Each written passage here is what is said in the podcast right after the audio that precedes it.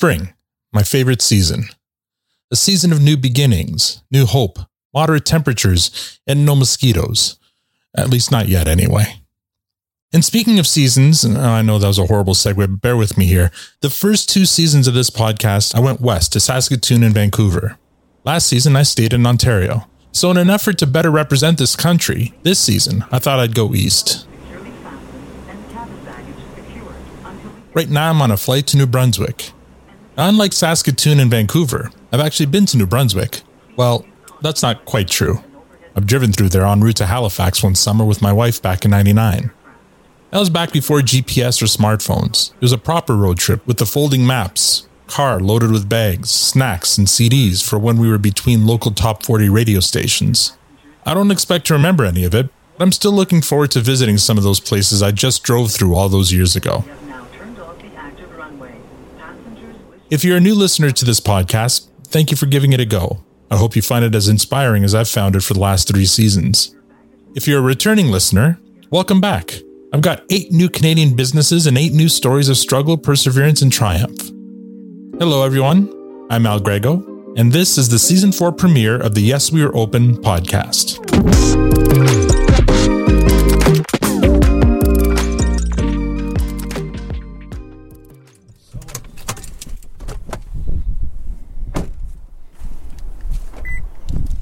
My first stop on my Eastern Canada tour is Sackville, New Brunswick about a half hour southeast of Moncton and minutes from Nova Scotia. Established in 1762 and with a population of approximately 6,000 people, Sackville is a small community, but made vibrant by its most notable institution, Mount Allison University. Mount Allison is a primarily undergraduate liberal arts university which adds approximately 2,300 students to the town during the school year, ballooning Sackville's population by almost 40%. Because of this, Sackville can seem more cosmopolitan than many other towns of a similar size. Sackville was originally settled on agriculture, shipbuilding, and manufacturing, but today Sackville's economy is driven by the university and tourism. The main employers in town are, full disclosure, Moneris, Russell Metals, Sackville Memorial Hospital, and of course, the university. Overall, Sackville offers a unique blend of history, culture, and natural beauty, making it a popular destination for tourists and a great place to live for those who enjoy a small town lifestyle. Their picturesque downtown offers cozy B&Bs, dozens of diverse restaurants, boutique stores, and family businesses. Now you might think I'm here to visit one of those family businesses, but actually, I'm visiting one of Sackville's oldest institutions and the subject of this week's story, Sackville Curling Club.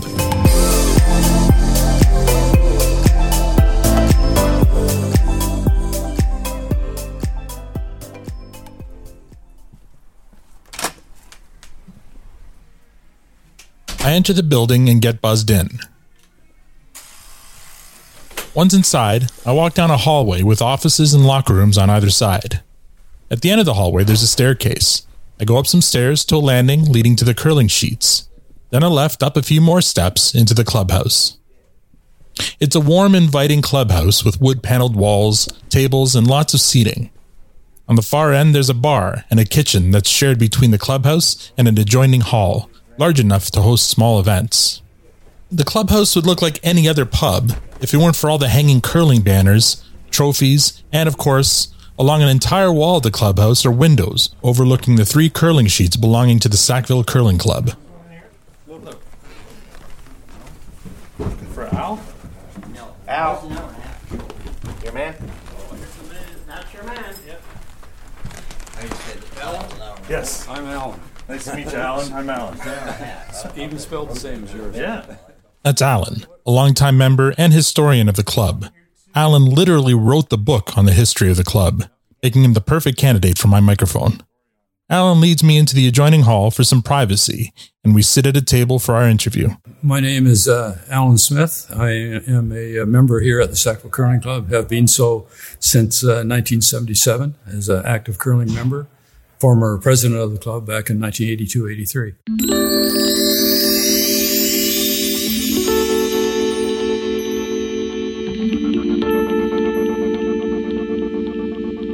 What year was the Sackville Curling Club founded? Well, we go back, we just celebrated our 125th uh, anniversary two years ago, so we go back to 1895. when the first club was organized.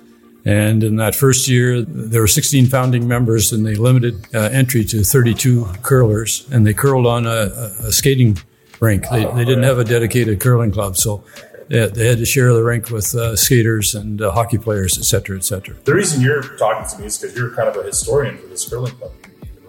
History book on the Sackville Curling Club. Yes, that's correct. Uh, so, could you tell me back in 1895 when, when the curling club was first established, a little bit about Sackville? Like, what was it back then? Oh, it was much smaller. Uh, very, very uh, I think the population back then would have been around a thousand and at that time. The, the founding fathers were uh, kind of uh, the, the university and Sackville elite. Dr. James Palmer was the one that led, led the charge, and he was the president of the Mount Allison Academy here on campus. So he called together some of his buddies, and it, uh, in the beginning, it was a bit of an old boys club. Right. And it stayed that way for quite some time. And then uh, the following year, there was a dedicated curling club built for the club. And and then that lasted only a few years. They had problems with the, the water supply because oh. it, it, was it was from a well, and there, there was a salt content in the well, so the, the, the ice didn't freeze very well. So then they ended up uh, forming their own uh, curling rink company and building another brand new club that they own themselves rather than rent okay. uh, down on Main Street. So the one we're in now is actually the, the third curling club. What would you say would be uh, Curling Club's kind of heyday, like the era, the boom era of this club? The, the yeah, it would definitely be in the 1980s uh, through to about 1991, which was our peak in membership.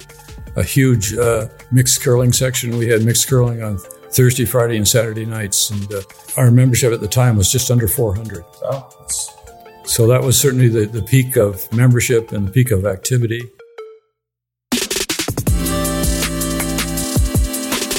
Well, as I mentioned earlier, it started out as an old boys club, and, right. and the, the first entry of female curlers was briefly in 1910, and only lasts for a brief time. And uh, then it didn't reappear until this club opened in uh, 19, uh, built in 1949, opened in 1950, and the ladies formed uh, their own curling club uh, and used the facility here, which is owned and controlled by the men. And uh, and there's been women's curling ever since. But then in 1979, the the female section, their own curling club, amalgamated, and so now it's it's one overall amalgamated club majority of our presidents over the last uh, 20 years have been female. So it's a, it's certainly it's worked out on the positive side. Yeah, for sure.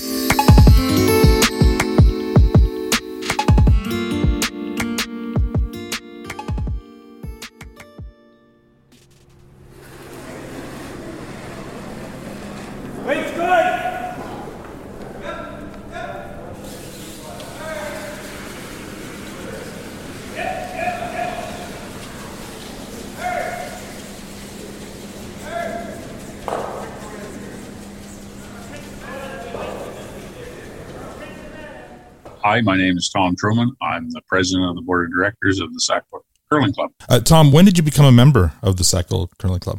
2012, maybe 10 or 12 years ago. 12 years ago. And before that, uh, were you a curler at all, or is this something you? No, uh, that was my first venture into curling. Wow! So you liked it so much you became the president.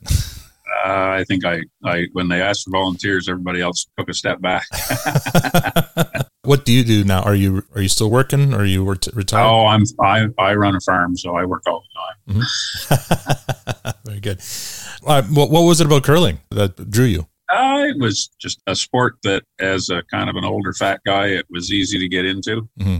and you know, social, and you didn't have to have a lot of skill, and not that you don't, you, you need it to do well, but right. you don't necessarily need it to start. So it was a good local club. So it seemed to be something that was of interest. Now, uh, you say you, you, joined the club in 73, was it? 77. 77, sorry. Yeah. When you joined the club, was it uh, something to do or, or, were you just a fan of curling? Uh, no, my wife uh, talked me into joining. There's a business ladies curling club that she involved, was involved with, and uh, she suggested that we should uh, join the club. And uh, mixed curling back then was was really big, one of the largest sections in the club. So I joined the club, and I played in the men's league as well as the mixed curling league. And then we had two daughters, and I we got them involved with family curling, which was started one day a, a month, and uh, then I started the junior curling development program, and uh, our teams went on to win the uh, Canadian National Junior Women's Championship in 1991. Wow. A team that From, from this club. yes, from this club. Yeah. The junior program has been very successful. Okay. And out of that junior team, the national team from 1992, actually my two daughters, uh, He- Heather and Krista, have both gone on to uh, compete in the Scott Tournament of Hearts, uh, won their respective provinces. They, they're both our uh, national uh, mixed curling champions. And uh, Heather, the, uh, the younger one, uh, uh, won the bronze medal. In fact, she competed this year uh, as fifth player for New Brunswick. Oh, wow. And but she won the bronze medal for Nova Scotia in uh, uh, 2011 uh, at the Scott Tournament of Hearts. So they continue on with, with curling. Yeah. in their lives. Yes, they have. Very good.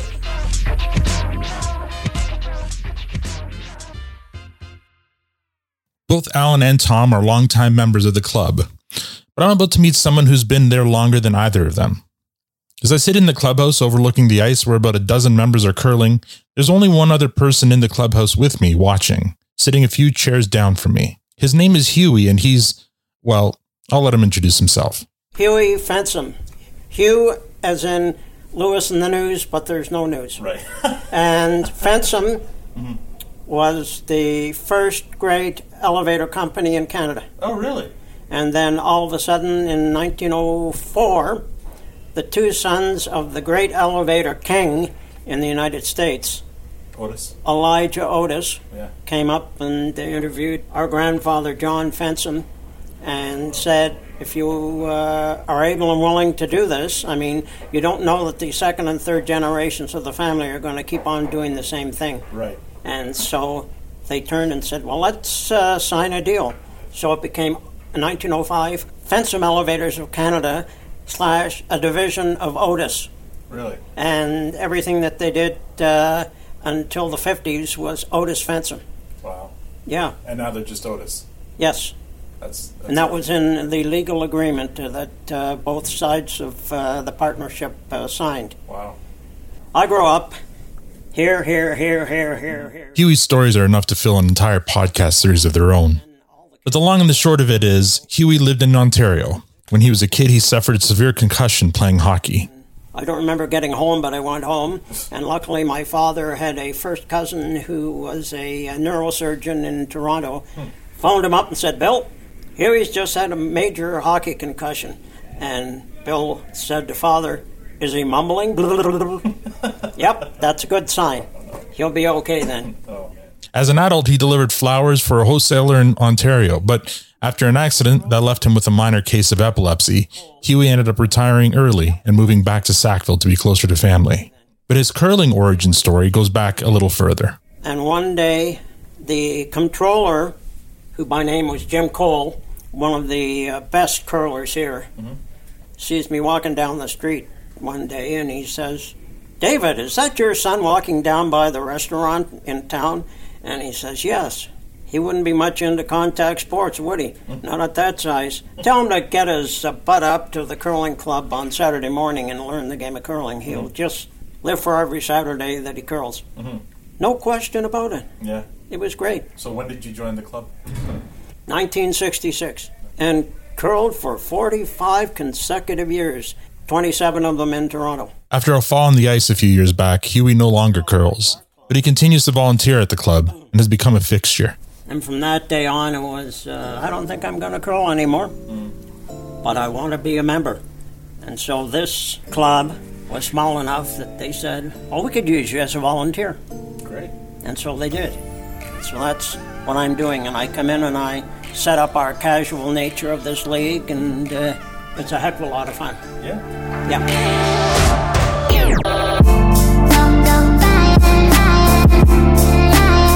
Up next, the Sackville Curling Club has overcome many challenges over its 128 years of existence. But will the recent pandemic be the last straw for this century old club? Stay tuned to find out.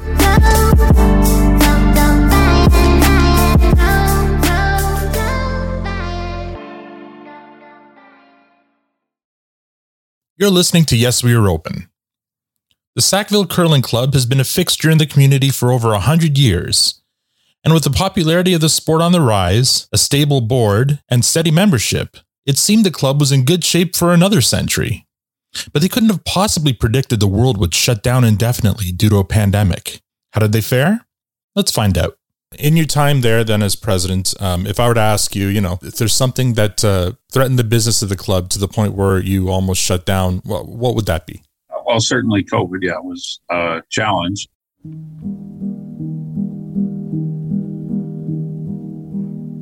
COVID was a huge uh, blow to us, uh, as it was throughout the nation, of course. But and uh, our membership has declined drastically, and so now we're in the stage of trying to rebuild that. Uh, before uh, the lockdowns began, what was your membership roughly? I think it was around 185. Mm-hmm. Okay, so almost yeah. 200. Yeah, and now we're struggling to get 100. Yeah, Yeah, that's tough. yeah.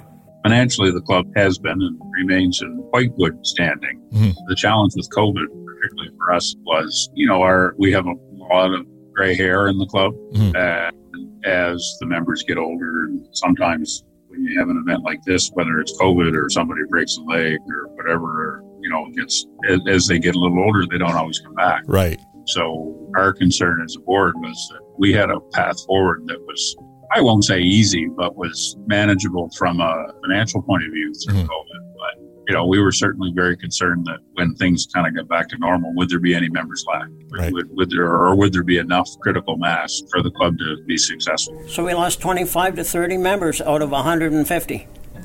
And uh, we haven't got them back either. Yeah, it's tough getting them back. Yeah, it is.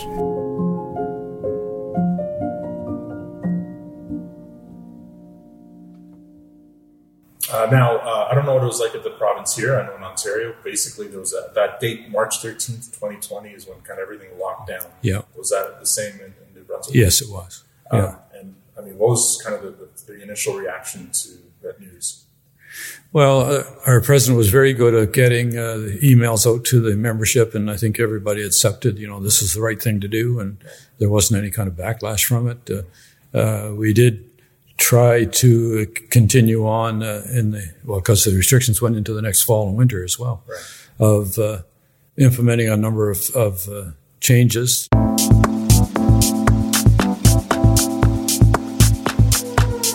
This club did it really very well, and that's one thing that I'm glad you brought up. Before the pandemic, we would have had the three sheets on an afternoon like today, totally full. But then they turn around and say they put in a four point rule, and one is green light, you can uh, just play the normal game. You get the yellow light, and you can't have two people sweeping because the ideal way to sweep is uh, one on either side of the rock. Right. And I'm Yeah, just, your head's here and mine's here. yeah. And, you know, you got to be six feet away. And you're breathing heavily too. Yes. You're, you're sweeping. Then we got to red lighted, Yeah. and we could actually come out and throw rocks for practice, but that wasn't much fun. You're on your own. You're by yourself. Yes. On the sheet. Yeah. And then the next level was uh, you're closed. Yeah. So we closed for about uh, six to eight weeks over the two years of the major pandemic. We, we made the best of it, I think, and that was because of really good direction from our uh, president and the uh, board of directors at the time. There was some innovative thinking going Sure. on. Yeah. You had to. Yeah, And- yeah. But in terms of, for example, this this hall here, we weren't renting it out. Right? No, no, no, that's right.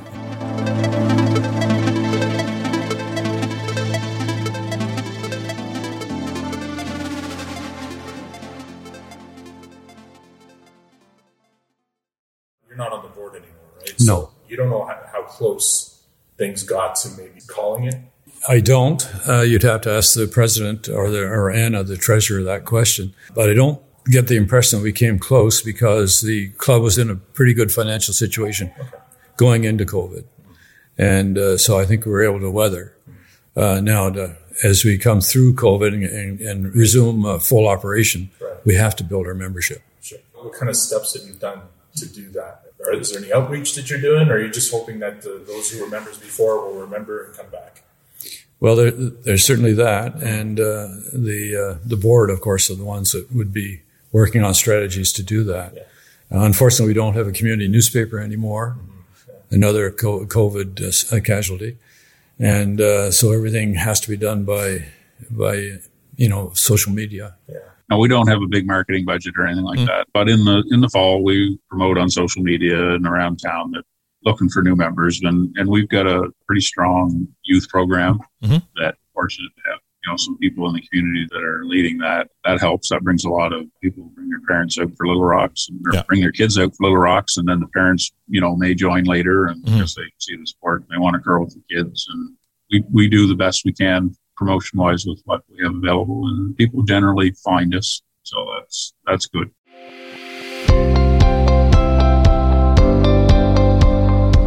Can you recall when things felt kind of normal again. I mean, I walked in here today, no one's wearing a mask. Everyone mm-hmm. seems to be, you know. Uh, uh, really, not until this fall. This fall. Yeah. We've had uh, a whole bunch of competitions and things canceled because of COVID. Sure. Because, but this season has been reasonably normal, with you know, bonspiel events and things being scheduled. Mm-hmm. But once you were back in, were you happy to be back? Oh, yeah. fabulous! The com- It's the one thing you find mm-hmm. in the world of curling: the camaraderie. Uh, out there, you talk about nothing but the game. But after you come in here and the camaraderie is just uh, fantastic. And how do you feel being able to get back there and, and curl on a regular basis?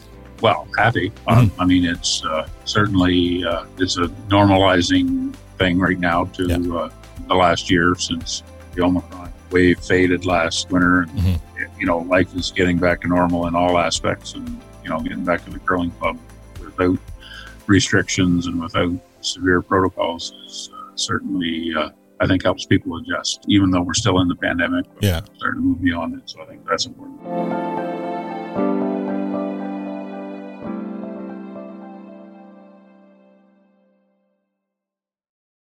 Coming up after the break, we find out what the future holds for Sackville Curling Club. Success in business doesn't come without moments of struggle, moments when you had to face your challenges head on. As the proud partner of Canadian business, Moneris plays a critical role in empowering businesses with the payment processing tools they need to succeed. Together, we are building stronger businesses where business owners everywhere can stand up to their challenges without slowing down. Moneris, proud partner of Canadian business. Welcome back to Yes, We Are Open. Sackville Curling Club seems to have come out of the pandemic in relatively good shape. And that's in no small part thanks to the steady leadership of Tom Truman and his board. They have some work to do to attract new members, but it sounds like they're well underway. So, what does the future look like for Sackville Curling Club? Let's find out. What do you hope for the future of the club? I think the club is uh, like I think curling is as a sport is much more visible and much more accessible than maybe it was in the past. Mm-hmm. It's, cer- it's I, certainly getting a, a, higher profile in the Olympics uh, recently, in the last few Olympics. Yeah, and, mm-hmm. and even just on you know general television, and you know people are more aware of it with our youth program that we're we're working with, and you know the future looks good. I mean, like mm-hmm. I think like all things, you got to keep your eye on the ball. And yeah, it's a good sport. Like mm-hmm. it, it fits well, you know, regardless of your age, and it's. Uh, like say the, the Olympics are raising its profile and mm-hmm yeah, it's it's a lot of fun. So I think I think the club has got a good a good future. We've got a good group of people that are volunteers that are on the board and that run the club, and we look forward to the very best. Uh, you mentioned the youth uh, programs that you're running. Are they up as well? Would you say? Oh yeah, yeah. I mean, how important would you say this curling club is to the town of Sackville?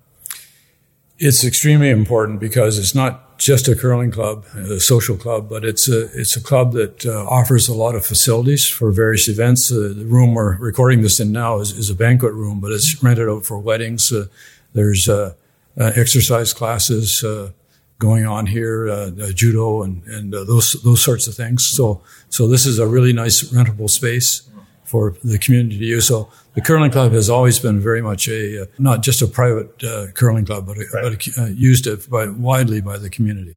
There is a wonderful book out put out by a female who was the president, uh, I think probably the first president of the Canadian Curling Association on the women's side, and there was somebody on the men's side as well, mm-hmm. who said, if you didn't grow up in a small town, you wouldn't know curling. Right. And that's uh, the simple fact of the matter.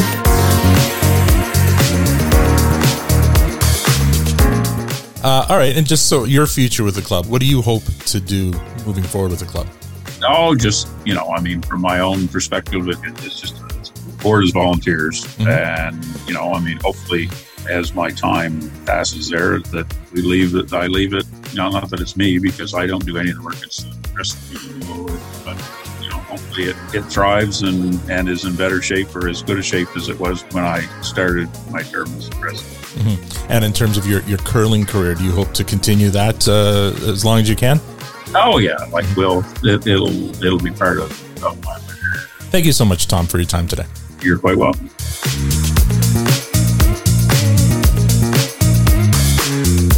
Tom, is the Sackville Curling Club open? Yes, we are open.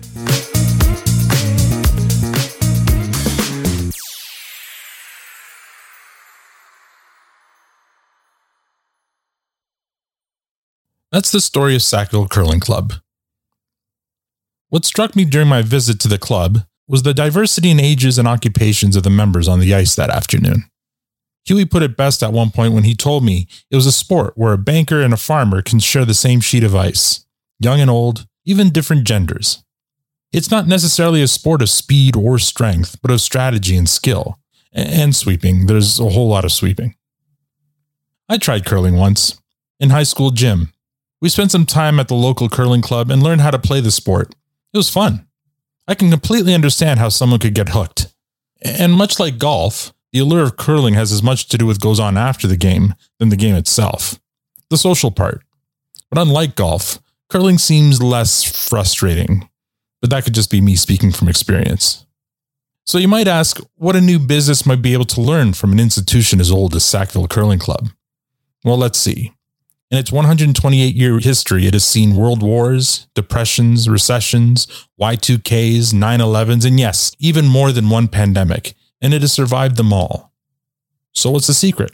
Strong leadership, great members, saving up for a rainy day, dumb luck? Maybe it's all of the above, or none of the above. Maybe it doesn't matter. Maybe all that matters is throwing the perfect draw to the button, or throwing that oh so satisfying triple takeout. I digress.